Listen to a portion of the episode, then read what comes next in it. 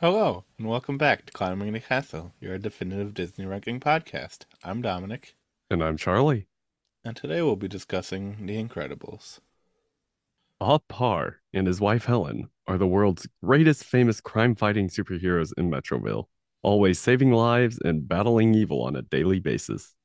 But 15 years later, they have been forced to adopt civilian identities and retreat to the suburbs where they have no choice but to retire as superheroes to live a normal life with their three children, Violet, Dash, and Jack-Jack, who were born with secret superpowers. Itching to get back into action, Bob gets his chance when a mysterious communication summons him to a remote island for a top-secret assignment.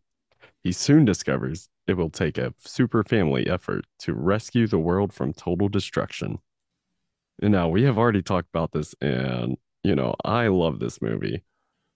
I was never too big on this movie, and, you know, watching it now, I'm still not too big on this movie. But at least you're not saying it's terrible. It's not terrible. It's not the worst movie that we've seen. It's okay. It's watchable. It's no Home on the Range. God. I don't know. I had a lot of issues getting into it. Well, you know what? Now that you said that, what? I feel like Syndrome should have yodeled. Maybe you would like the movie a lot better if Syndrome yodeled. I would like it a lot worse if Syndrome yodeled. I don't know. I just felt like I had a hard time getting into it. I feel like it dragged on a lot in certain moments, and it could have been a lot shorter than it actually was. And, like, it's not that long of a movie either. It's 2 hours, which is not bad. I've watched many long movies before. I just felt like it kind of dragged on. The new Avatar movie's, like, what, 3 or 4 hours? Yeah, and I saw that. Yeah. Like, well, that was also very long. That could have been shorter. One Piece has over 1,000 episodes. It's fine. I mean, I sat and watched the entire, like, all three Lord of the Rings extended editions in one day, and that was fine with me. So, yeah, exactly. So don't complain about length. Isn't an issue. It's just the story of this. The pacing was a bit off, and I feel like they could have cut down on a little bit. You know, I can agree to that. I definitely agree. And then there's some other issues that we can get into when we're discussing it, but. All right. Again, but, not the worst. Let's start off with those fun facts then. Let's do it. All right. Starting off, we're going to go with it's the only Pixar film not to include the famous pizza truck. The pizza truck from Pizza Planet and Toy Story has since been spotted in every single Pixar film. It even pops up as a wooden carving in Brave, which we'll get into later in the season. But for some reason, it's absent in The Incredibles. At least no one's been able to spot it yet.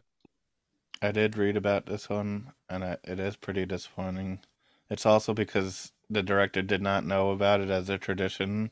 He was aware of, like, all the other stuff, like the A113s and all kinds of other stuff, but he didn't know about this one, which I don't understand how that slipped past people. Like, you would think someone in the company should have. Don't forget to throw in the Pizza Planet truck. So it could have easily fit in, like, just a truck passing by even. Yeah, I mean, this was a human world, so it's very easy for them to throw it into. It didn't have to be a toy. It didn't have to be a carving. They just had to throw it in traffic somewhere. It was modern day human life. Like, when Mr. Incredible is sitting in that traffic jam, you could have just put it right next to him. Heck, they could have made a whole superhero about Pizza Planet or something. But yeah, they just forgot about it. Spencer Fox had to run for his money. So Spencer Fox, who plays Dash Parr, the Incredibles' quick, hyperactive son whose superpower is incredible speed. Because the character is always running, Spencer was required to run before recording his lines in order to give them an authentic, out-of-breath sound. That's a bit of dedication right there. I mean, it's smart. It's a very simple way to get to achieve the sound that you're looking for with the character instead of trying to, like, force him to act more than he needs to. And I bet after that Spencer didn't want to run ever again. Probably not. Probably just was like, nope, I'm just gonna walk. I'm gonna casually stroll from now on. Helen Parr is known as Mrs. Incredible on all other merchandising, and there's a specific reason for this. Elastigirl, Helen's superhero alter ego, actually has the same name as an existing DC superhero, Elastigirl, with similar powers. Both heroes can change their bodies in it to a supernormal degree, and DC wasn't happy about the similarities, so that's why she's called Mrs. Incredible on all promotional material. Interesting. That was like the agreement that Pixar and DC had. At least they were able to work something out, though. Yeah. And they didn't just, like, screw them over there. Yeah, of course. But, you know, it's like, okay. But I've seen multiple, like, I guess not really Supermans throughout series or Batmans. But then again, like, powers are different with those characters. Yeah. I mean, it's a different thing. They can only trademark so much that it's... Yeah. Originally, Pixar did not want to make this film. When Brad Bird first came to Pixar with his ideas, they were a bit nervous and thought it would be way too expensive to ever make a profit. In response, Brad Bird asked Pixar if he could make it using their least popular animators, or at least the ones least likely to stay at the company or follow company rules. He reckoned they would be more open to experimenting, and he was right. The original film was also meant to be 2D animation, like Disney classics, and you can see these ideas in credits illustrations.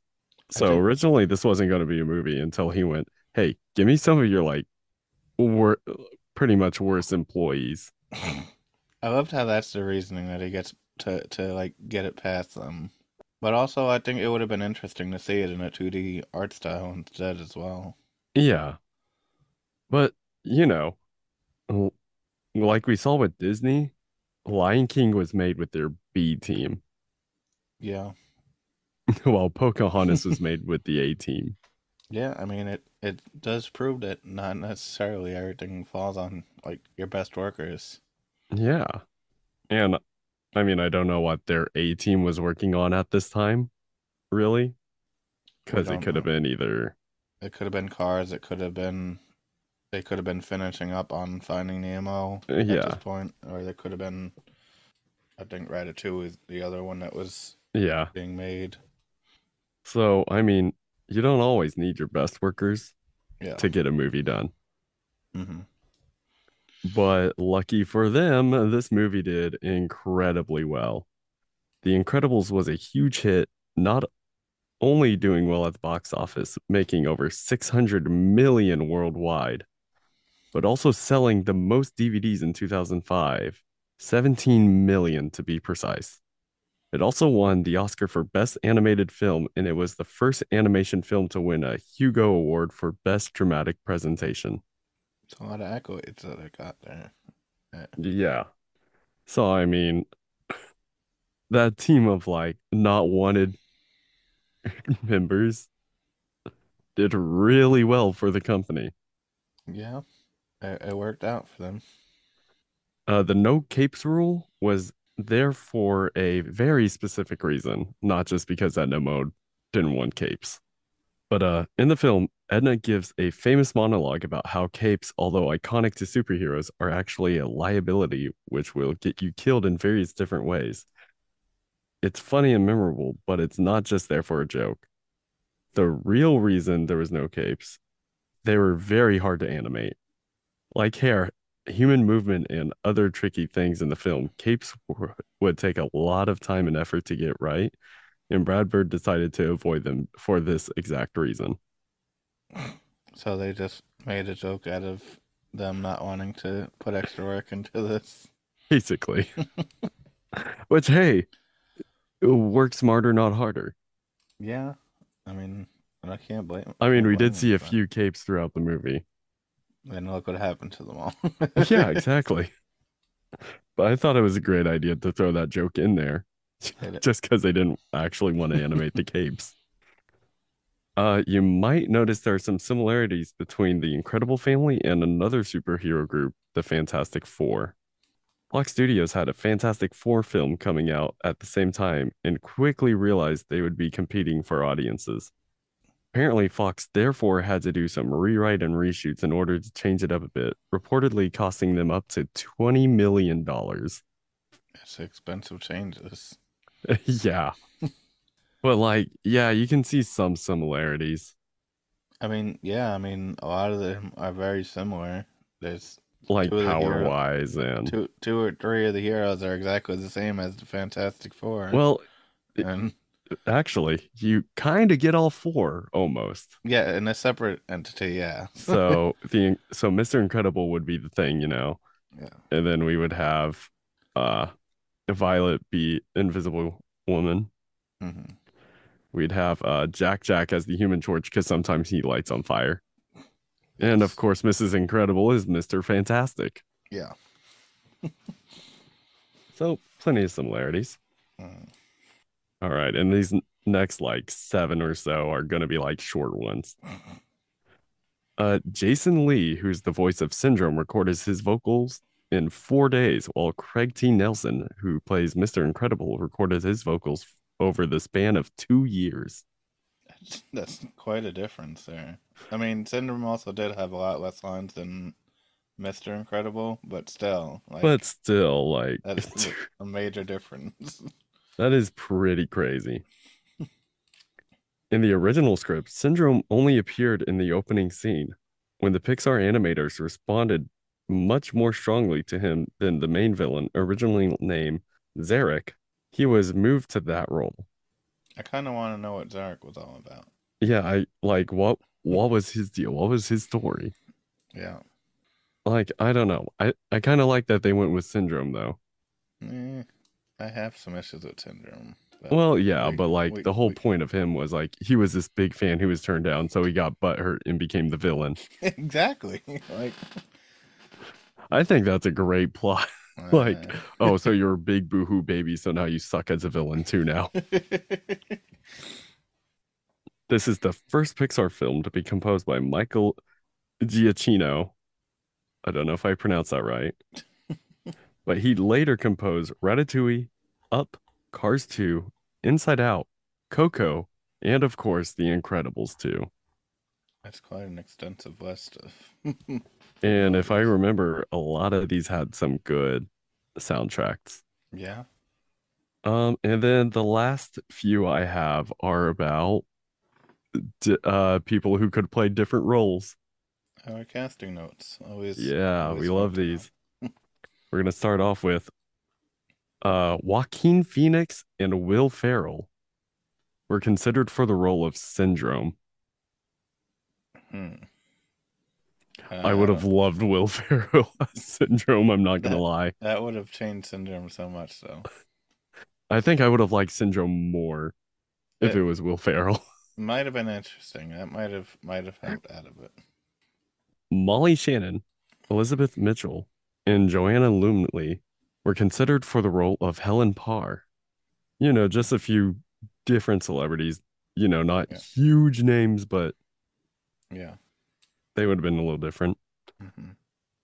Judith Hoag, Wendy Crewson, Renee Zellweger, Jean Rollins, Nicole Kidman, and Debbie Reynolds were all considered for the role of Mirage. Okay. Yeah, not huge ones, but this is one of my favorite ones. For the role of Frozone. Yeah. The actors considered were Antonio Pizza. I can never pronounce his last name. Pintanga? I guess. I don't know. I've only ever seen it. But George Lopez and Will Smith were also considered. They made the right choice, so. Yeah, of course.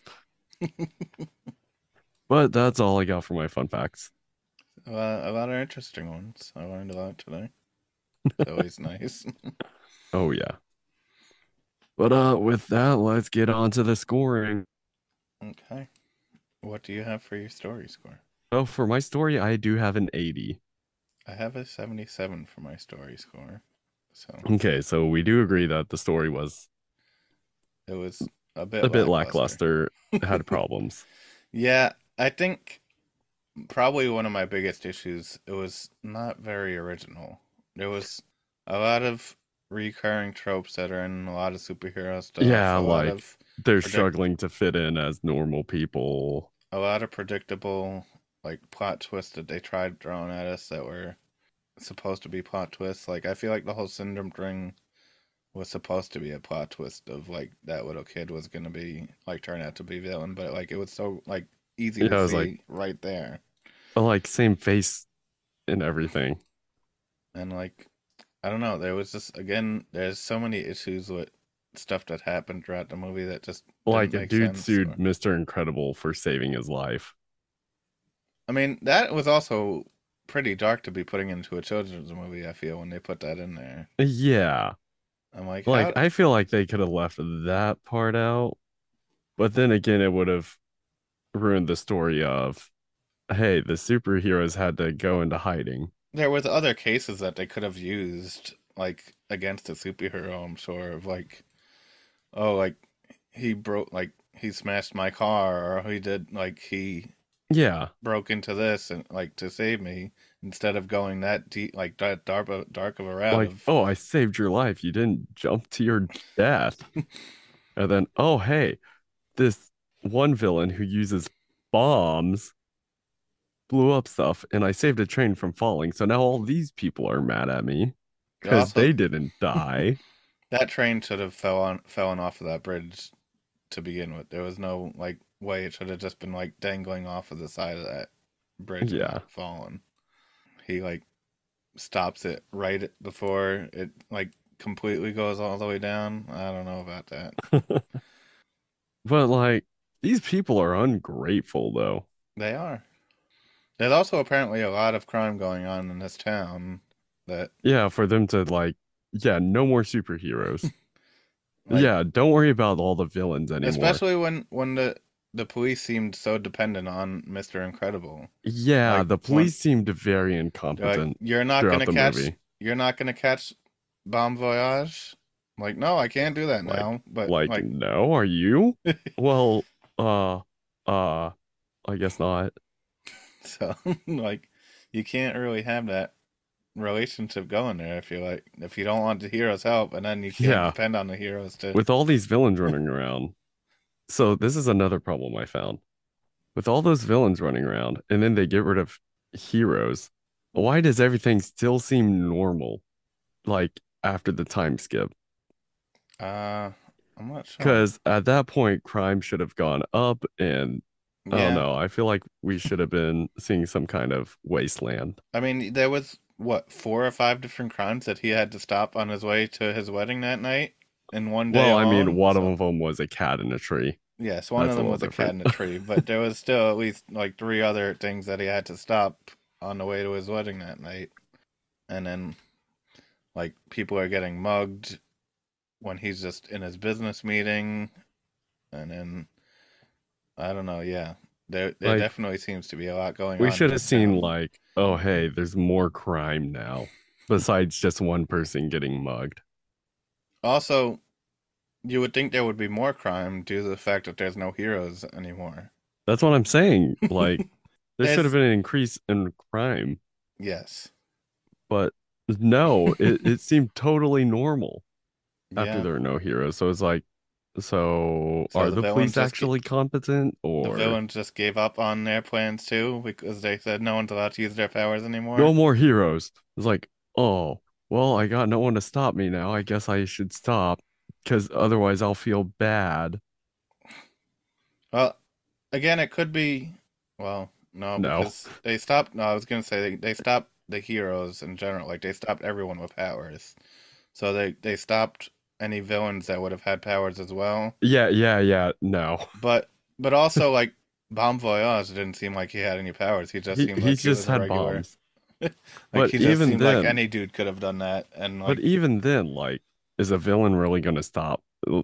No. Is a villain really going to listen to them like, hey, you can't use your powers anymore? Oh, man. Yeah. There was a lot of stuff going on there. And, like, also on the topic of them being heroes, they should have been found out who they were immediately. They did a terrible job of hiding their identities. Yeah, those masks did nothing. The mask did absolutely nothing. Like, he's this big, huge, gotta be like 6 foot something, like 300-pound dude. He's probably not a common looking guy. And that little he was muscular, like very muscular. It's like with Superman though.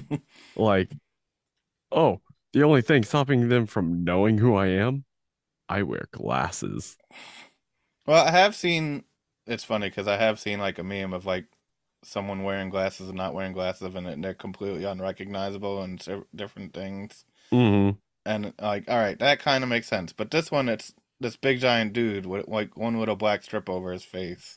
Like, let's say I go out in public randomly and I just put that skinny little mask on my eyes. People are going to know who I am. Exactly. They're going to be like, Charlie, what are you doing? Also, his car didn't do anything to mask who he was either. Like, yeah, it changed out in public. He's changing his car in public. People would recognize his license plate. Let's recognize who he is. Like, well, I'm sure it might hide the license plate or something. Well, Alex, why is he allowed to drive around with no license plate? Because he's a hero. So he just, but in his everyday car though. Yeah. Well, no. So like, it probably shows the license plate, and there might be something that like slides to hide it or something. I don't know. That seems like they're bending rules there now. Needs superheroes. But yeah, I mean, also he's like driving his car and like his seat flips back, and like if someone's standing right, like he didn't pay any attention to the rest of the road. So if like there was someone driving right next to him at the same exact time, they would have just whoop, like, what just happened? And then boom, Mr. Incredible pops up like, what? They weren't very protective of their identities, it seemed, either. Yeah, no. Which is why Syndrome was able to find so many of them. Syndrome did a lot of killing. Like, I don't know how he didn't get caught with the amount of, like, people that he killed. Like, all these heroes are disappearing. Like, wouldn't there be, like, some kind of serial killer mark out? Or, like, dude, like, apparently no one pays attention. Like, he was just able to skate by without getting caught, and all the heroes. Well, I mean, he's on a remote island. He is, but like, so who? So they probably don't realize that these, but also heroes are actually getting killed. They were all getting killed by the robots. How did these robots kill the heroes without anyone seeing this? On remote islands. Was he abducting them and then take them to the remote island to kill them? Maybe they're like, hey, you want to relive your glory days, like, you know, for Bob. That part also annoyed me. It's like, if you get a random call from someone that you've never seen before or don't know anything about as a superhero, when you're supposed to be hiding your identity, and this comes into your, like, personal stuff, so obviously they know who you are now, why would you just randomly follow through with that? Yeah. Any, like, looking into it at all? Or... Well, maybe it was more of the temptation, because, you know, I don't want to say it's like an addiction, but more like, you know, he just wants to be a hero again. And so he's getting what he truly desires out of this. So he's not really thinking about it. He's going, I could be a hero again. Let's do this. So he just throws all caution to the wind and just goes to this random island. Which... Hey, it happens to a lot of people. I mean, I believe it. But like, well, not the whole like, oh, hey, you're a superhero. Come to this island. And... But, you know. Yes. I understand that, but yeah, I'm just saying, like, as a superhero, you would think he would be a bit more wary of that kind of stuff. Yeah, but it's been, what, 15 years? He doesn't remember anything. And then the whole Syndrome thing, I do have a problem with his whole backstory. It's just that he was rejected as a sidekick. I mean, well, one, he was nagging Mr. Incredible as he is out trying to solve a crime.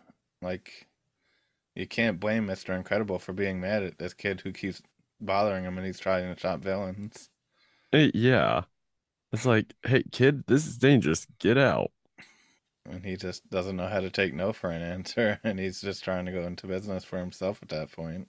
Yeah, he's like, here, I can be helpful. Watch, I can make my shoes fly. Like, if he really wanted to be helpful, he could, like, invent stuff for Mr. Incredible to, like, yeah, like, wait, help him with. You can wait till after all the crime's done. Yeah. You don't have to be a part of the crime fighting. But obviously that's not good enough for him. Yeah. Which I will say, his powers, I don't know, the inventions he does make are kind of cool. They were pretty impressive. Mostly the like zero gravity, like pointer finger thing, and he can move things around and stuff. See, I think I was most impressed by his little like trap to stop Mr. Incredible from running out of that room when he was in his office. All those balls that he was shooting at him that like, yeah, that like stuck to him and like slowed him down and he couldn't move at all and just kind of. See, Syndrome would make a great inventor for heroes. Yeah, but like that could have been used in some kind of gun that a hero holds and just shoots at a criminal, stops them in their tracks. But he had to take all. He has to take all the glory for himself. So yeah, obviously. And then the one thing I did not like, his tracker. You know, whenever he first thinks that Mr. Incredible's dead. So Mr. Incredible's in that cave just hiding. And his tracker like scanned the room. Oh, yeah. But like it didn't really like. He should have been caught behind that bone. Like he wouldn't. That skeleton was not hiding enough where the scanner. Well, I think he was behind the rock that was behind the bones. But even then, it's like if it's a scanner, it should be scanning for certain things like that. Like yeah, like oh hey, there's something in the way. I should look behind it. No, it doesn't. He should have been caught by that scanner. He also should have been burned to death by the robot hand when it came out of the magma and grabbed him. Yeah.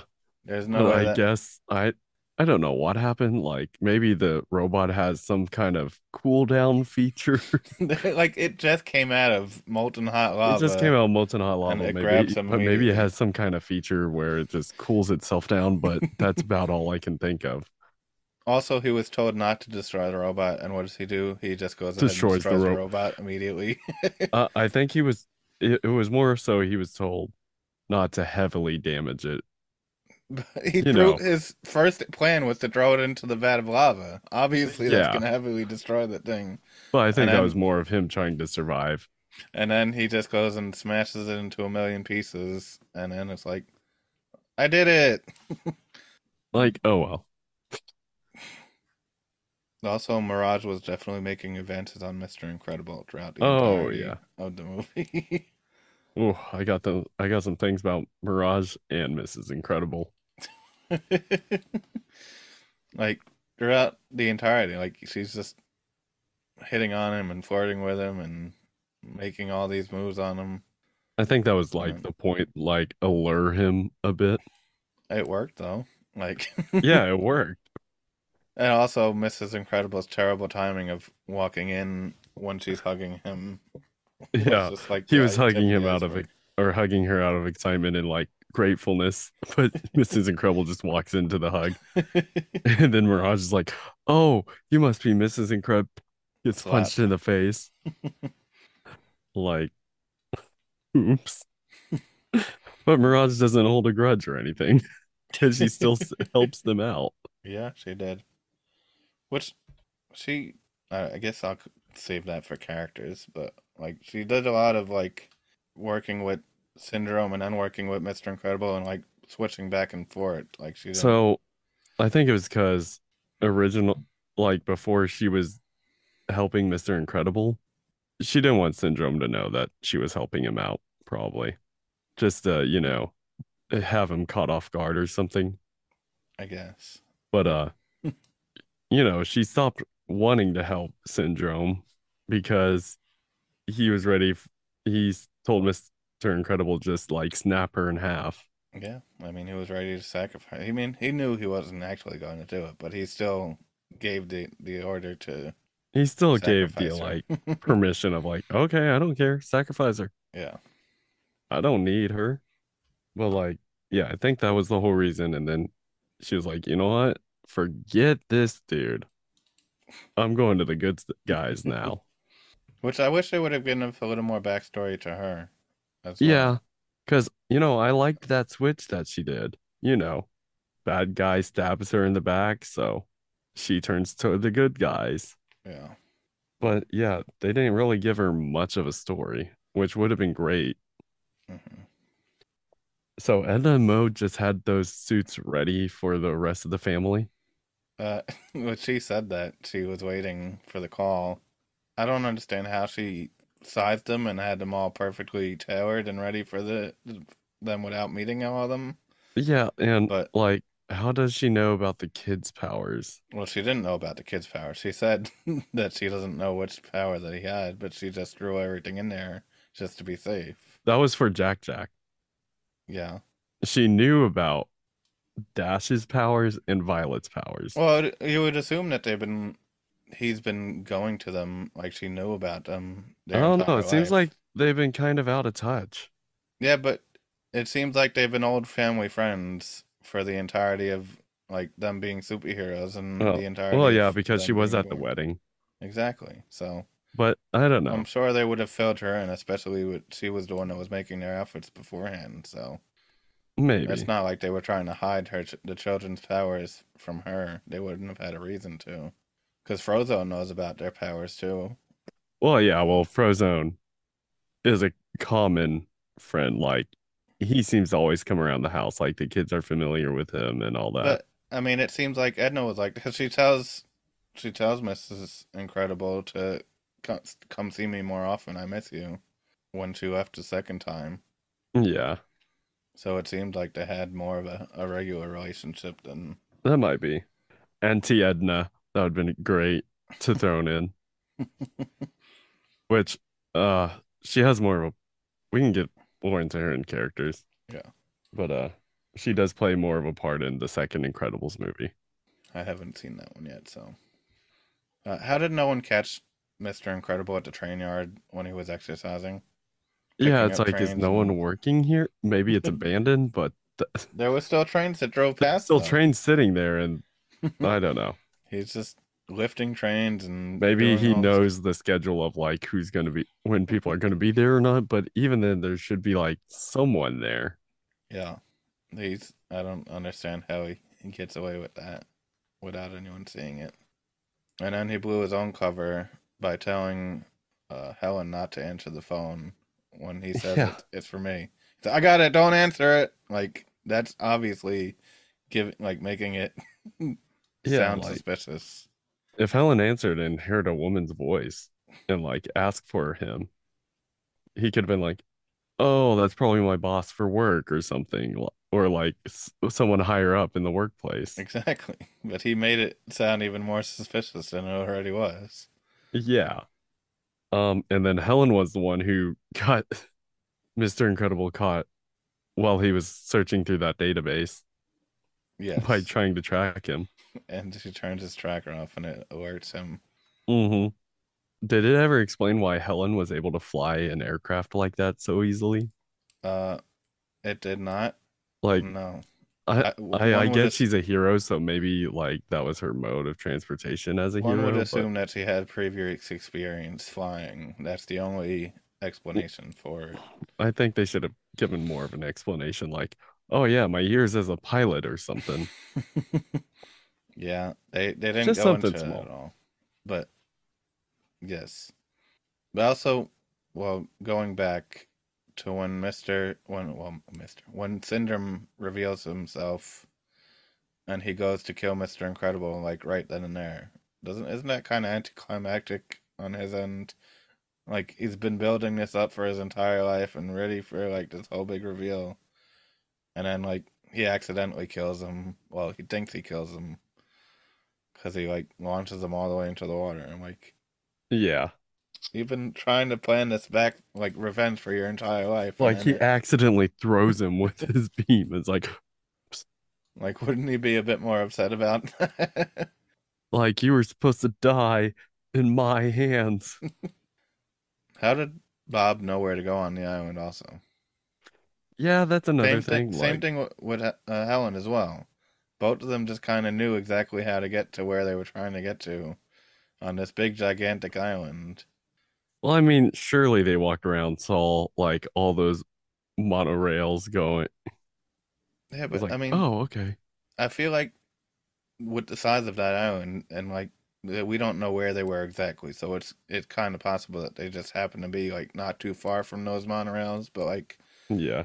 There's just a lot of open island and a lot like jungles. Like when Jack was running through the jungle, it was all random jungling for how many miles that he was getting chased through. Mm-hmm. So I feel like it should have taken him a bit longer to find some kind of civilization on that island. Yeah, for real. But I mean, they found it. No one heard the gate getting smashed in by the giant rock he threw at it. Yeah. I don't know. I don't have much more bad things to say. I do want to talk about like some of the good things. I still have a lot of questions. Some of the neutral things. Yeah, go for it. Go for it. I don't have any other questions really. How did Mirage not catch him holding the tiki head when he came trying to sneak into the lair? I don't know. Like, it's this big giant thing. Like, even if he's like kind of looking, she was looking down at like her tablet or whatever. But I feel like you still got to see that big giant thing out of the corner of your eye. Well, she was distracted. How did he know the password to get into Syndrome's computer? That I don't know. Hey, here's a conspiracy theory. Mirage was on the good guy side the whole time. I don't know. But where did he get Kronos from? He wouldn't. I don't think he's heard that anywhere. Kronos? Yeah.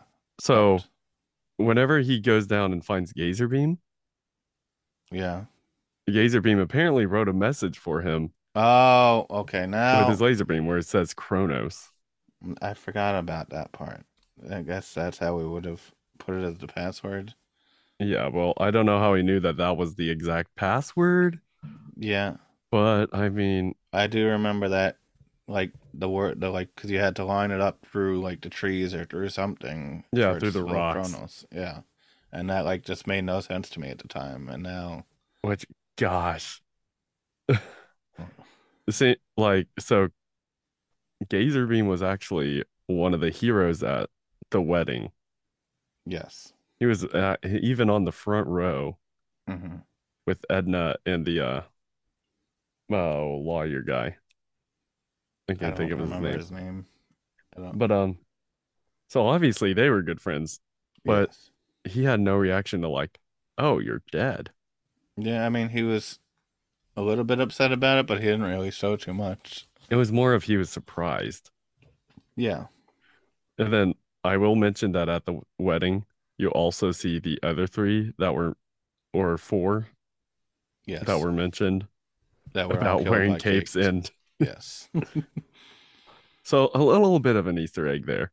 Also, that was pretty brutal of them just showing all those people getting killed by the capes. Yeah. They showed a lot of people dying in this movie. Like, there was all the cape people. There was all the soldiers that were at the island getting blown up. Uh-huh. Like, even Dash helped with killing someone. Yeah. He killed a few people. Yeah. At least three. It's like, whoa. And they weren't like shy about like showing this stuff. But out of the heroes, I think, you know, there's two very gruesome deaths being, you know, that not necessarily gruesome, but like, whoa, I can't believe they showed this. First, Gazer Beam skeleton just being there. Like, we saw him alive first and now he's a skeleton. Yeah. And then Stratusgirl. She gets sucked into the plane and all these people are watching her die. Yeah. That was part of the cape sequence where they showed like three different people getting killed in horrible fashions because of their cape. Yeah. And then, but it's like there were people in the plane who like were just in the plane and just waving at this hero like, oh, hi. Also, shouldn't that have just like taken the engine out and taken that entire plane down also? Yeah. I think so. Just like it did with Syndrome's plane. Yeah. There's no way she gets sucked into that engine and it doesn't take the entire plane down with them. Yeah. The other thing that kind of bothered me was Elastigirl not getting blown up by the plane. Mm-hmm. I mean, I get her suit was indestructible, but how did she get into like a position where every part of her and the children were covered by the suit? What? Well, I mean, she's able to stretch and make her body different shapes and all that. Did she like stretch? So she could probably tuck her head in. She was probably capable of tucking her head in and covering it up with Sue. It was also very fast that that happened too, though. I feel like she's been a hero for a while, so she probably has those reflexes of like, oh, I've been practicing this move of becoming a ball or something, so I can do it really quick. All of her shape shifting was just kind of weird to me. Her being a parachute. See, whenever she was doing all that, all I could think of was like The Incredibles video game for the Game Boy Advance, because there were levels in the game where you had to like float down with her as a parachute, or she was a boat at one point. That's what she had been right after that. She turned into the motorboat. I'm like, I feel like this is very strange with her body. Yeah. It's like, we don't understand how exactly it works, but like, I don't know. I feel like the aerodynamics of it still shouldn't work like that. Yeah. And then that whole escape sequence, well, when she's roll like three different hallways with the door, she made that a lot harder than it should have been. That was, I think that was for the fan service there. Just to get some a thick Pixar mom action in,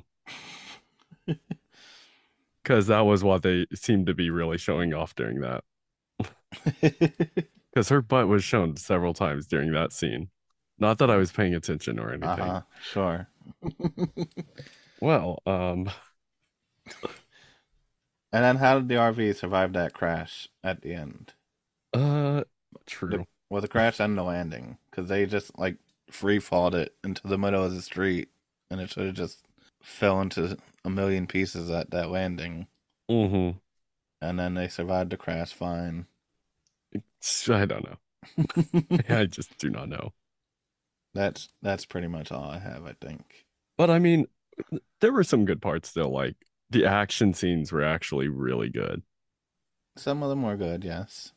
Hey, I thought they were all good. Like the whole Dash thing on the island. Yes, Dash getting chased on the island was a great action scene. That was probably my favorite of the action scenes. Oh yeah, and then like he realizes he can punch people really quick, because you know he never really had to get into fights, so he never figured like, oh hey, I could just punch fast. I mean, he was fighting Violet in the beginning of the movie, and he ran around that table and slapped her like 3 times. Fighting really a villain, that was fighting your sibling. That was a pretty brutal fight that they were having, though. They were like really going at it for a while. Yeah, have you not ever had siblings? I do, but I wouldn't say we got into it that much, like that bad. Oh, me and my sister have before, where it was like an entire fight at the dinner table like that. Oh yeah, big action packed sequence. I almost had to like sacrifice her, but I decided to let her live, you know, because I'm nice. Oh, are you? but no, siblings fight. I know, but like just the severity of that fight was pretty wild, to the fact that they had to lift the entire dinner table up with them still attached to it, and and the only reason they stopped was because the doorbell rang. Yeah, like he was told to intervene, but all he did was pick up the table. That really didn't do anything. No. And then I like the fight scene against the robots in, I almost called it Metropolis. What did they call it? It's whatever they call the city. I don't Metroville. It's a mix between Metropolis and Smallville. I don't recall them like saying this at all. Yeah, well, the place is called Metroville. The town is. And so I like that fight scene a lot. You know, when Frozone joins in. Yes, that was fun. And then seeing Jack-Jack reveal his powers, what is it, transformation powers? Is that what it is? Or is it... there is a Jack-Jack short, which is during the entirety of the Incredibles movie. Is it the babysitter? It is sequence? The babysitter babysitting Jack-Jack. So at the end where she's calling Helen about all these problems going on, it's kind of basically that. Okay, I didn't know about that, but yes, it's actually kind of entertaining. I recommend watching it. I might have to check that out. How did Syndrome get to their house before them, though? Yeah, that's another thing. And then why did the babysitter just go, oh, you're the replacement? You're in a full, like, superhero suit and with a mask. I should maybe call the parents first. Well, she was calling the parents at that point. Well, no, but... she left. She just left the baby with the babysitter, but called about it. It's like, also I would not trust that. That lawyer dude was like, oh, we'll know if he sneezes and we'll be able to catch him. And then apparently was right past their nose with their baby already. Yeah. Like, he obviously didn't do that great of a job of keeping track of him. If he was, and he didn't even come in to, like, come in there with them. Yeah, I know. He was, like, just chilling in the car, like, oh, okay, I guess he got past us. Also, I would have much preferred Underminer as the main villain. So, I don't think they show the Underminer fight in The Incredibles 2. That might be the main villain in Incredibles. No, it's not. But like, when he popped up, I'm like, I like him. He would have been a lot more entertaining. They did make a video game where it's the end of the first Incredibles movie and they fight the Underminer going through underground tunnels and all that. And you play as either Frozone or Mr. Incredible. Mm. So that's another Game Boy Advance game I remember playing. See, when he showed up, I'm like, video game. He seemed a lot more interesting than Syndrome was at all. Which, of course, that was...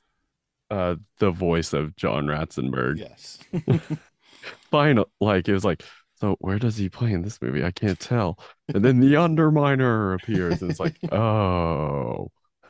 Give me more information about the Underminer. Give me a full detail and dived into him. He's basically just a mole person underground. Sounds a lot more entertaining than a little kid who was mad because he wasn't allowed to help fight crime. He was allowed to be a sidekick. With that, I think that... Do you have anything else that you want to say about the story? Or no, I think we're good to go down to characters now. Transition into characters. All right, and... Oh, yeah. We have to give scores first. I was ready to just talk about the characters. Yeah, we do have to give our scores. That's kind of part of this big part of the podcast. Right. Okay, what you got? I have an 83 for my characters. You know what? I have mine at an 86. I feel like they're just not that, like, there's not a lot going on with the characters. They're not that interesting, but, you know, they do have their own personalities, kind of. There's a few who are, like, even within the family where it's like, they could have done... just so boring. They could have done better. Wait, who did you say was so boring? Violet. That was the first one I was going to mention, was like, yeah, no. Because Violet, she's that stereotypical, like, teen girl, like early teen girl, like she's crushing on boys, she's trying to stay separate from her parents and all that. Uninterested in everything. She has no, like, they don't give her any kind of, like, personality traits besides her just not liking anything or not. Basically her personality. Basically all she is her powers. And she doesn't even want to use them. She wasn't even allowed to use them for, like, how long? And then it was just her getting to learn how to use her powers. Well, she was good with going invisible, besides, you know, her normal clothing. Yeah. Like, I'm sure with training, she would have been able to get, like, everything invisible. Her clothes, like, anything that she might be holding, kind of deal. Also, if her mother didn't want her using her powers, how could she expect her to use that shield power to shield the entire plane when it was going down, when she didn't even have control of that power up to that point? Yeah, I don't know. I mean, she has the power. Like, we see it throughout the movie because, like, she uses it to stop Dash from running. Yeah, but then she's trying to, like, play with it and, like, learn it when she's at the fire right after the plane crashed already. Yeah. So, like, so she's, like, trying to practice, I guess, because she feels bad for not being able to do it. But, yeah, I mean, they just don't really give anything with her at all. She's just very bland. I don't remember. I also don't remember her presence in the second movie. So it doesn't change. Dash, on the other hand, he's that hyperactive middle child. Yes. He definitely has a lot more personality than Violet and even like some of the other characters, but I just feel like, well, I guess I was gonna say he doesn't really add too much to everything, but he does. He does, like, and then he's the child, you know, he really wants to try. He wants to try for the sports because, you know, his power is speed. He'd be really good at sports. And, you know, I understand that Helen is just trying to, like, no, we have to hide your powers. We know that you're competitive and that you would, you know, try too hard.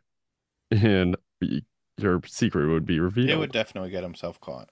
If he was on the track team originally before that whole experience, he would have gotten himself caught. But, you know, at the end, he ends up. And even then, he still didn't understand how to do it properly. Like, you would think he would understand how to run at a certain speed without doing it too much. Yeah, and then them yelling and screaming at him the entire time. Yeah, and then, like, even one of the other people watching is like, What's wrong with these people? And then no one's noticing that Dash is like, oh, I'm at the front. Oh, I'm at the back. Oh, I'm at the front. Oh, I'm at the back. Like, he's giving more attention to himself than he needs to be. But I mean, I like him as a character. I would say he's probably one of my favorites, like, from the group. I know he's not in much of the story, but I love Jack-Jack. Yeah.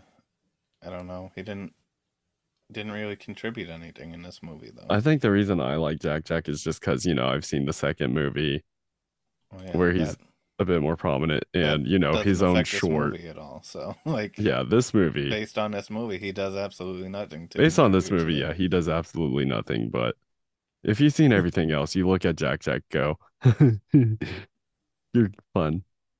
Yeah, I can't include that in my. Yeah, of course. Description for this movie, though. But then, of course, we have Mr. Incredible. He's that typical strong hero. Not necessarily super smart. He's not stupid. No. Please. Like, he all he wants to do is help people. Yeah, I mean, you can see that with the old lady that he was giving her all the tips onto how to rig the system. Yeah, and apparently he was doing that for all of his clients. I don't blame him, though. That company seemed like it was terrible to work for. That was something I forgot to mention in the story. That company was terrible. The boss was terrible, which the boss, I don't know if you could recognize his voice.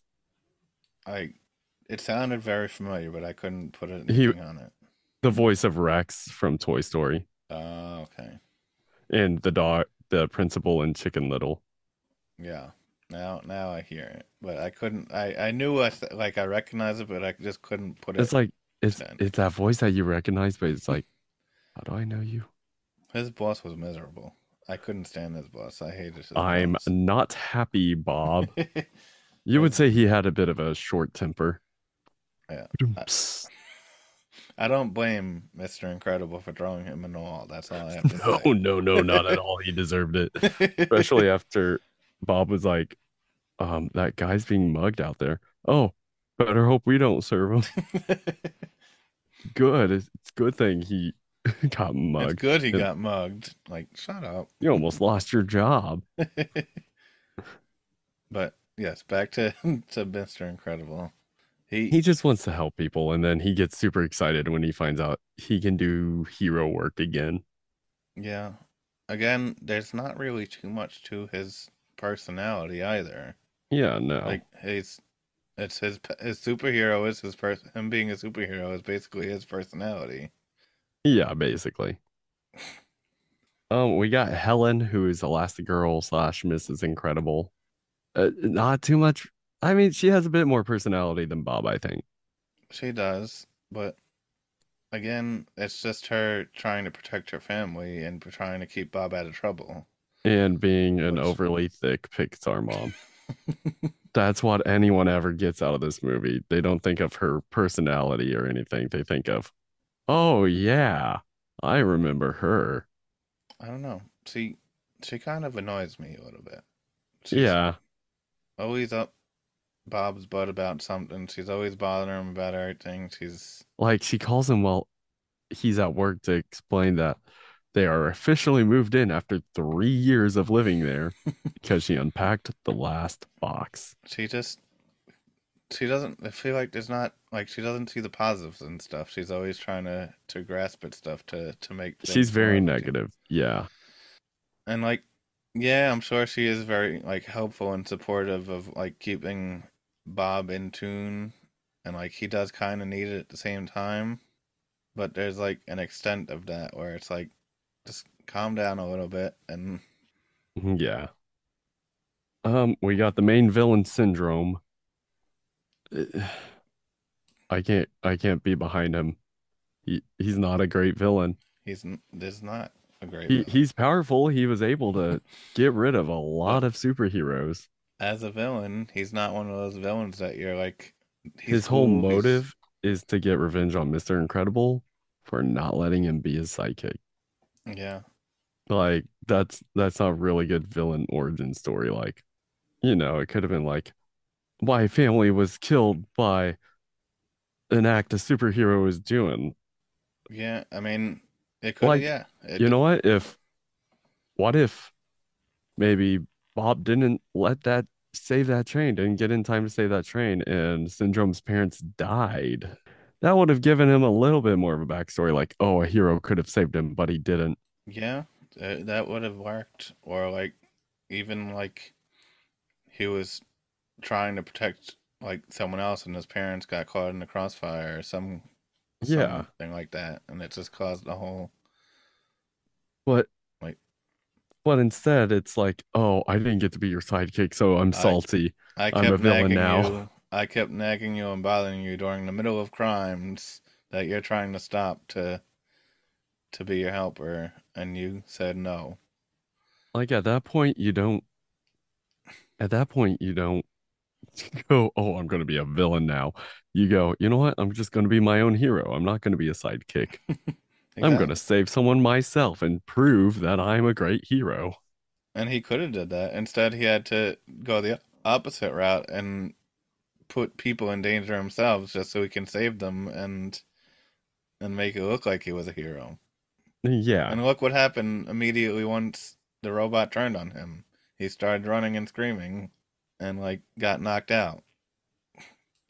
And then, of course, we have Mirage. Again, we could have really used more backstory on her. Yeah, it definitely would have been nice to have some understanding as to why she was working for Syndrome and why she was with him to begin with. Because it kind of seemed like they were almost romantically involved at that one spot when he called her sweetie and went to grab her and she pushes him away. Yeah, maybe she was after his money or something, but. I don't know. That doesn't feel right either. Yeah, they should have if they would have just given oh, she was one of the people that he was helping when he was making his vengeance or something like that. Yeah, but we don't get anything about her. She's as a character, she is helpful for the story purposes at least. If I'm her helping out the Mr. Incredible escaping and helping the family, and there is that big character turn for her when they just needed to give us more of her story. Mm-hmm. And then I also have Edna Mode here. Edna is hilarious. Edna's so funny. Again, she plays a big part in the second movie. I'm not going to get too much in the second movie, but yeah.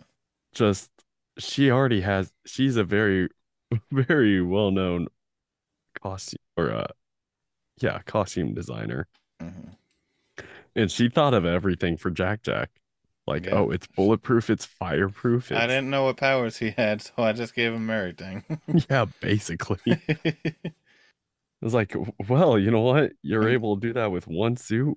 They put more personality into her than they did of the entirety of the rest of the cast. Yeah. She was a very eclectic character and very out there and very. She was definitely fashion designer character. Yeah, and the whole no cape spiel she gave. That was funny. It was. Frozone. Frozone, the coolest first. Literally the coolest character. Yeah. I wish we would have got more Frozone. Was a lot of fun. I did like what we got of him.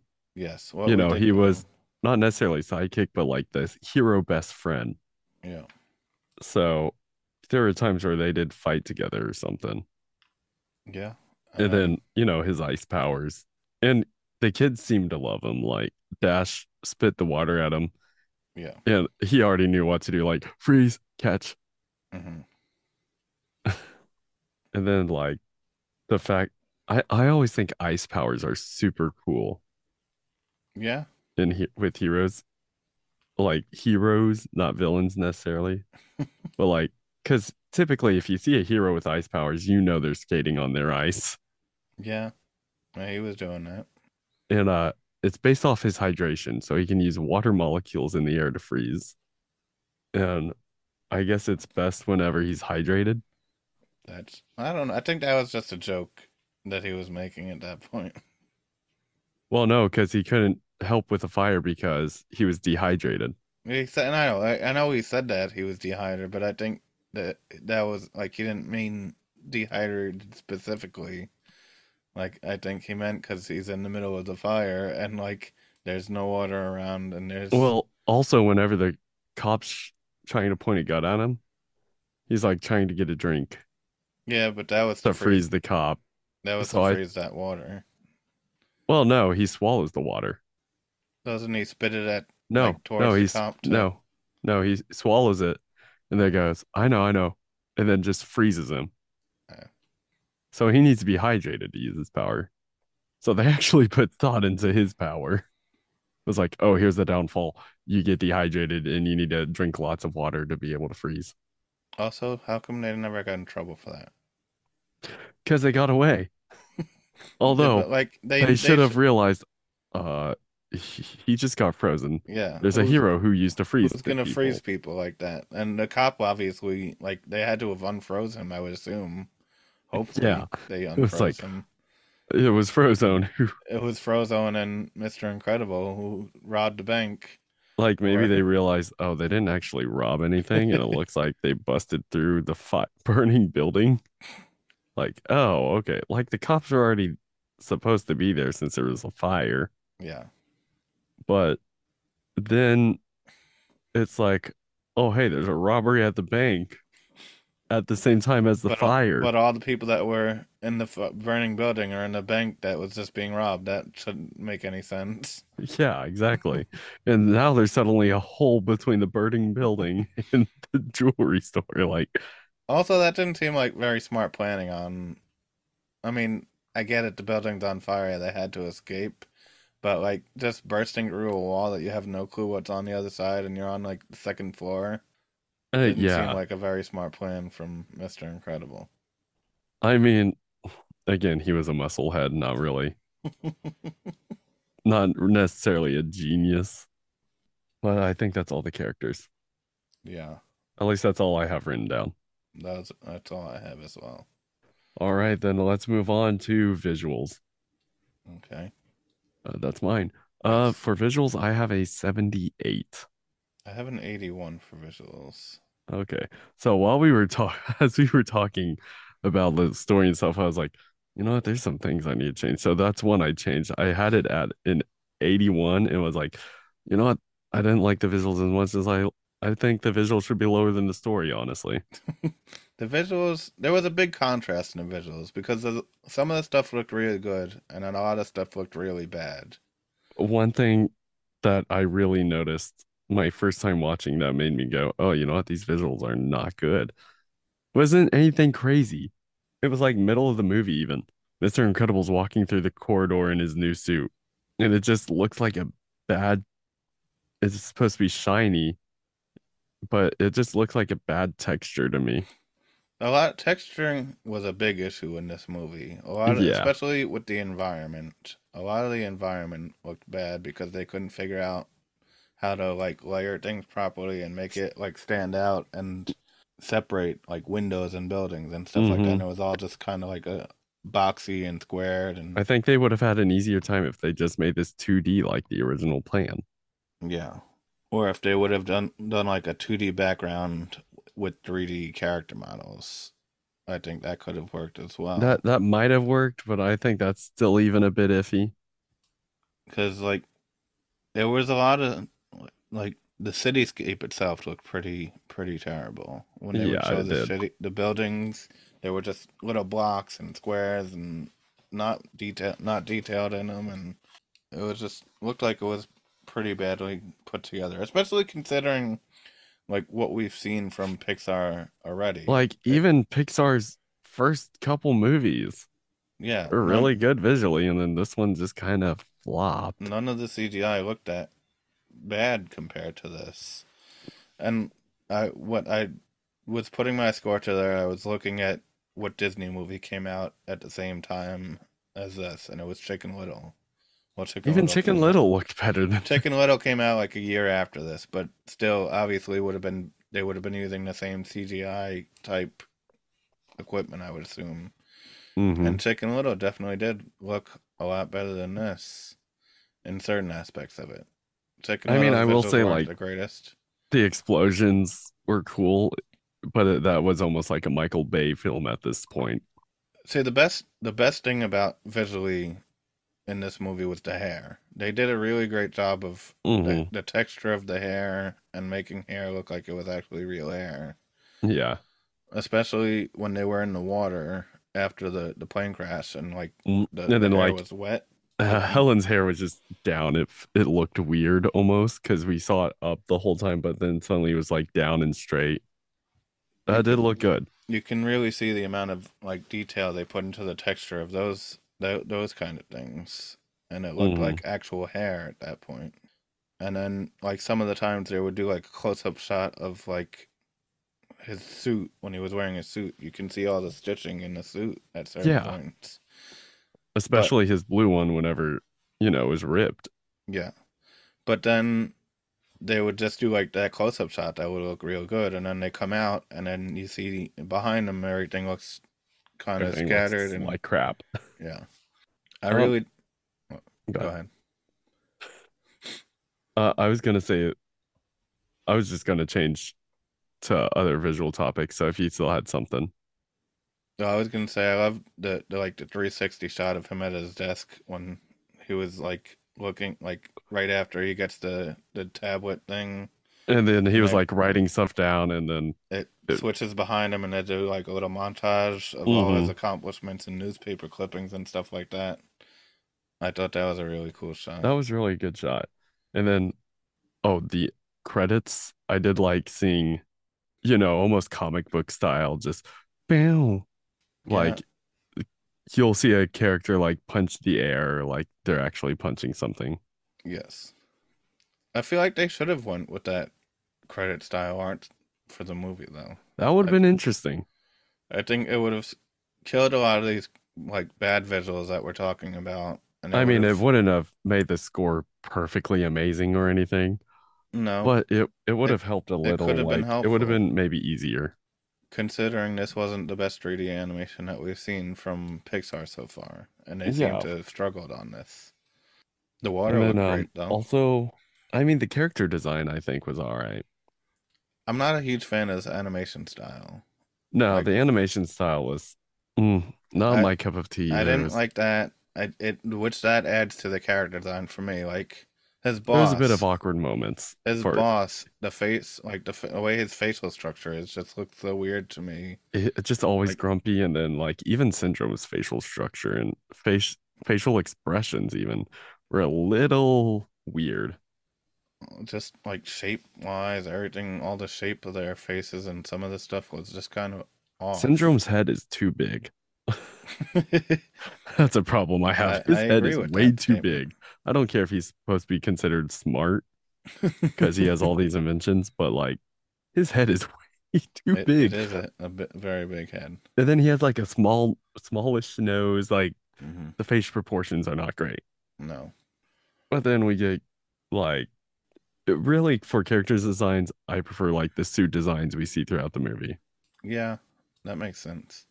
Because I you know, the plain simple red, black, and then with the eye for Incredible for the whole family. The original suit does not look that great. No, the blue one. I remember, like, well, because this was one of the movies I never really watched too much, or I've seen it like once or twice. When the movie opens with that other suit, I'm like, what is this? What's this terrible looking suit? Oh, and yeah. Like, very confused by that. But, you know, that was another thing, like, showing the whole news scene thing kind of had a different texture to it. The black and white scenes? Yeah, like the interview scenes. Oh, yeah. That was, they still added like the grain, like the TV grain and like the old school, like. Yeah, I do want to call that out since we were talking about that portion. But yeah, the suits did not look great.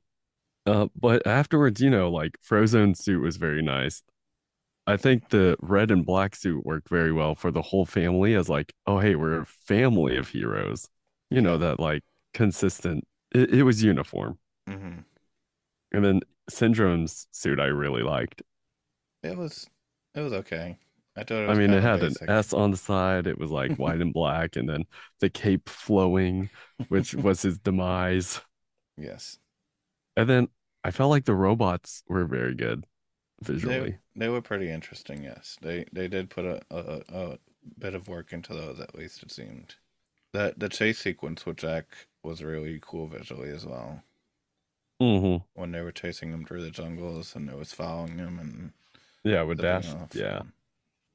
Also, the water looked nice. Oh, well, always. And most of the spots. There were some spots where it didn't look that great. Yeah, there were some spots where this might be the weakest water visuals in any Disney movie. Some of them. But the waterfall looked really nice, though. The waterfall did look really nice. And the beach. I think the like weird the part that didn't look so great was when they were in the ocean.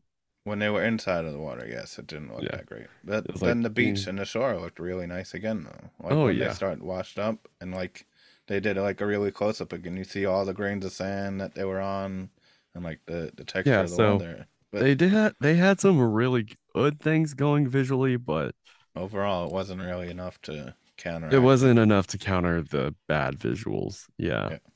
I got nothing else to say about visuals. Do you? No, I think that's pretty much all I have to add on that. All right, let's go to atmosphere. I have an 82 for my atmosphere. Now, see, this is where we are different because I have mine at a 92. That's 10-point different right there. Yeah, I think that's our big major difference. I wasn't too thrilled with this atmosphere. It's not horrible, but I think the main issue for me was there was a lot of times in the movie where there was nothing happening. Like audio wise, it was just there was no music, almost. There was no sound effects, there was just like people, like when people were having conversations, there was nothing happening besides the conversation. Yeah, like they could have added a little something, but you know, the music we did get, I thought the soundtrack that we did get was really good. Most of it was good. There was other times I feel like some of the music didn't fit properly. The scene when they were driving the RV, I feel like that music did not fit what was happening on the screen. Yeah, most of the music was a variation of the main theme. It was more of a bit hokey, like kind of like theme, and I feel like it should have been a lot more serious what was happening at that point. But I think most of the soundtrack was a variation of the main theme, which also they cut that way too short. I feel like one. The main theme. So the way they work the main theme is it plays in the beginning and then it continues in the finale at the end of the movie. Yeah, but I feel like they should have let it go a bit longer instead of just giving that little snippet. Like, oh no, I thought it was good. And then, I mean, it's been stuck in my head all day because it's so catchy. You have to admit that. It is a good theme song. I admit that. But I mean, feel like it's definitely like James Bond. Again, I just felt like they didn't make it prominent enough to make it stuck in my head. Well, it doesn't help me either because now that I'm thinking about it, we played in one of the community bands I'm in almost every summer. And of course, I'm a French horn player, so I get the dun dun dun dun dun dun dun dun dun dun. Yeah. Again, I just wish they would have made music a bit more prominent and made it a bit more dramatic as well. Yeah. Sound effects. They did a couple of good sound effects. And then they did a couple, but then there was some lackluster, I will admit that. And then I really like the voice acting. I have a hot take here. Oh, you don't like the voice acting? I felt Elastigirl's voice was annoying. Okay, you know, I can agree with that. I feel like it doesn't really match her character. It's kind of a bit not. She sounds it's a bit nasally. It's not what you would expect her to sound like, and it's not I feel like it doesn't necessarily fit her character. But I don't know. It just kind of bothered me throughout the entirety of it. I don't know. I think I liked her voice, but there were times where it did get annoying. Like, I don't know. It was the nasally part for me almost. Yeah. And then, like, I don't know. I do picture her as, like, a lower-voiced woman. Not necessarily lower than what it already is, but, like, a nice, clear sound. Yeah, I don't know. Other than that, I do think everyone else's voicing was fine. Well, I don't know. I feel like they could have done a bit more with Syndrome also. Yeah. Syndrome didn't, like, I feel like his performance wasn't up to par, especially with like him being the villain as well. Like up to par. I didn't think of that when I said it, but now I mean, I really. But yeah, I feel like he could have put a little bit more into that and tried to be a bit more menacing and made it a bit more. Well, see, here's the thing. Well, he's not menacing. He's not menacing. He's just a former fanboy who's butthurt. Yeah. So I think the voice works fine. He didn't need to be menacing. Yeah. Because he didn't have a real reason to be menacing. And then, but the vocal performance I like the most is probably either Dash or Frozone. Frozone's the best for me, but I love Samuel L. Jackson. And then Edna Mode was really good too. Edna did do a great job because Edna is actually voiced by the director. Edna actually had character in her voice too, though. Like, yeah, there was a lot going on with that voice, and then I thought Dash was really good too. Yeah, as like a young hyperactive boy. Yes. With speedy powers. Violet was just too bland throughout the entire Violet was just bland as a character, so there wasn't much that the actor could probably do. Yeah. And Mirage's voice was fine. Yeah, Mirage, I think, did a great job with her voice.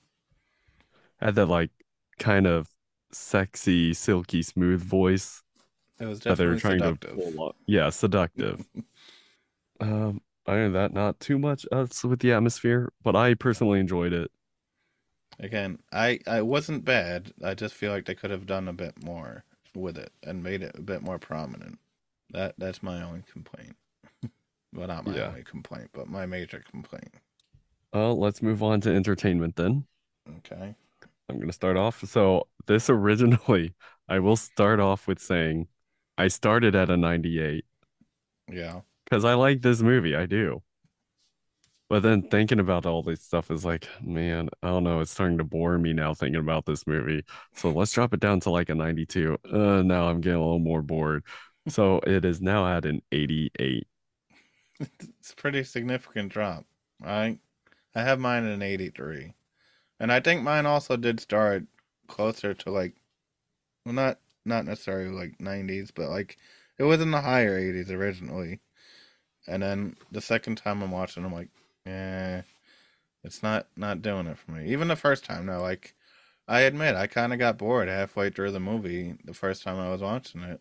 Because you're right. There are times where it's like, okay, there's a bit too much going on now. Like, let's cut some parts out. A lot of the scenes could have been shortened down and compacted a lot more. And, like, they just dragged on a little bit too long, or they drew in stuff that kind of was unnecessary, or like, yeah, like the whole door thing with that door thing was one of the major ones that could have been compacted. I'm like, it was like, okay, we get it. You're trying to show off. It was supposed to be like a funny scene of her like trying to escape the doors, but it's like they just kept adding more and more to it and made it this big whole complicated thing. Yeah, I did think it was funny that she was feeling for to one henchman and then just suddenly punched him. In reality, she should have just been able to grab that key card from the first door before it even shut, like from her stretching. So that one did definitely drag on too long. And then like this could have been like, if this movie was like an hour and a half, I feel like this would have been fine. The fact that it's like closer to 2 hours is it hinders the movie and just makes it drag out even longer. There are some entertainment moments. Like most of the stuff with Edna is hilarious to me. Oh yeah. That when she shows up, Edna, and then the gun turret points at Edna Mode, and then the gun shows up and to point at Helen and guest. And then the turret goes away, and then the moving chair that's like sliding back and forth a million times when she's showing off the capabilities of the suit.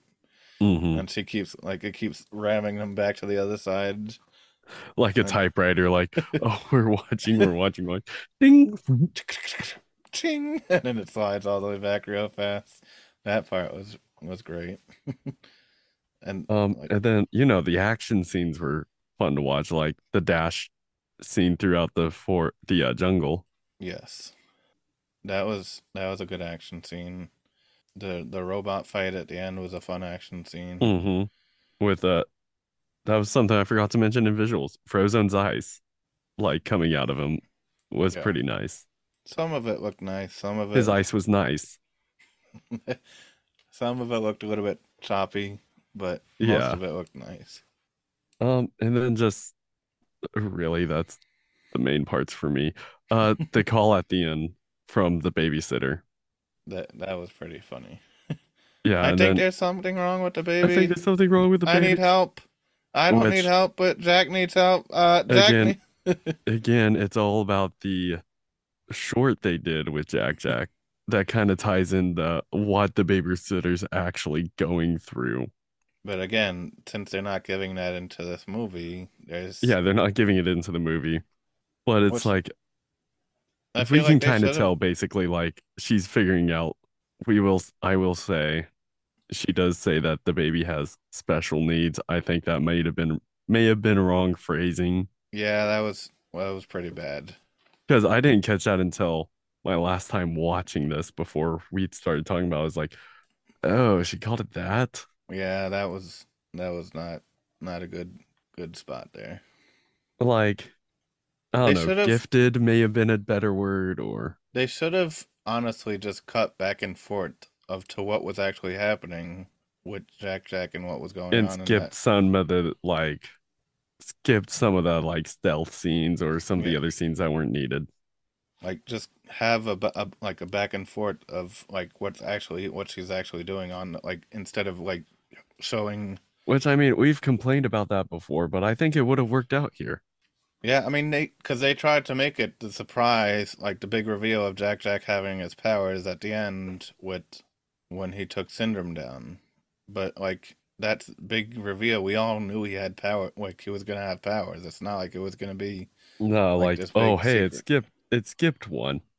Yeah, so, like, they tried to save it for that reveal, but I feel like it would have worked just as good if they would have cut to the babysitter and what she was dealing with instead of just showing... Helen listening to the phone. Mm-hmm. But I mean, again, it's kind of funny still. Yes. Just listening to the babysitter complain about all that. And then I thought it was pretty funny that Syndrome died to his cape getting stuck in the propeller, like, shut this girl down. That was also another pretty gruesome death. Like, that was one of the bigger, like, brutal... I mean, Disney's known for their villain deaths also. I would say that's kind of at the top, like, at least for Pixar so far now. For Pixar, yes. That's top. Let's see. I'm trying to think of all the villain deaths, but I think there's only really been one. Well, there was Bugs Life. There was Hopper. That's it. And then Randall. He didn't die. I'm still under the impression that he was eaten in that trailer. I mean, very... Very likely if it was Florida or Louisiana or something. I could understand that. But, like, we never see that he actually dies. Also, even in terms of Disney deaths as well, this was pretty high up there. Like, he got sucked into a propeller. I don't know. We watched Ursula get impaled by a trident. We watched the witch doctor get dragged into the darkness. We watched this. We watched the Mother Gothel get turned into dust. Yeah.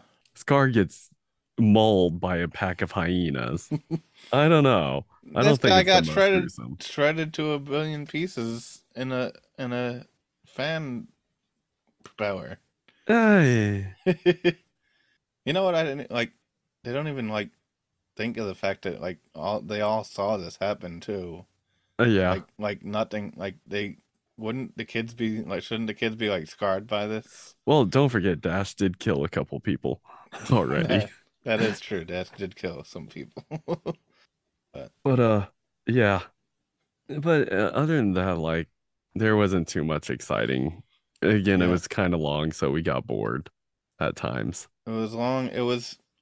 They played way too much onto like other tropes and superhero stuff that we've seen in a million other superhero movies, so like it wasn't really anything fresh and exciting. You know, I think that whole workout montage that they had for Mr. Incredible was too long too. They could have. It wasn't even necessary. Like, maybe a couple things, but like they kept going and going, and we kept seeing Helen like keep dragging him back in to do who knows what. Mm-hmm. Yeah. I mean, there's plenty of things in this movie they could have cut easily if they wanted to cut this movie down. But, yeah. But that's all I got for entertainment. Yeah, I think if they would have just changed some of the story up a little bit, like I said, I would have been much happier having the Underminer as the main villain, because I feel like that would be kind of interesting. A much more interesting story than Syndrome. But let's get into our overall scores then. All right, what you got? I have an 81.2 for my overall score. And I have an 84.8 for my score. Which, again, is still a pretty decently high score.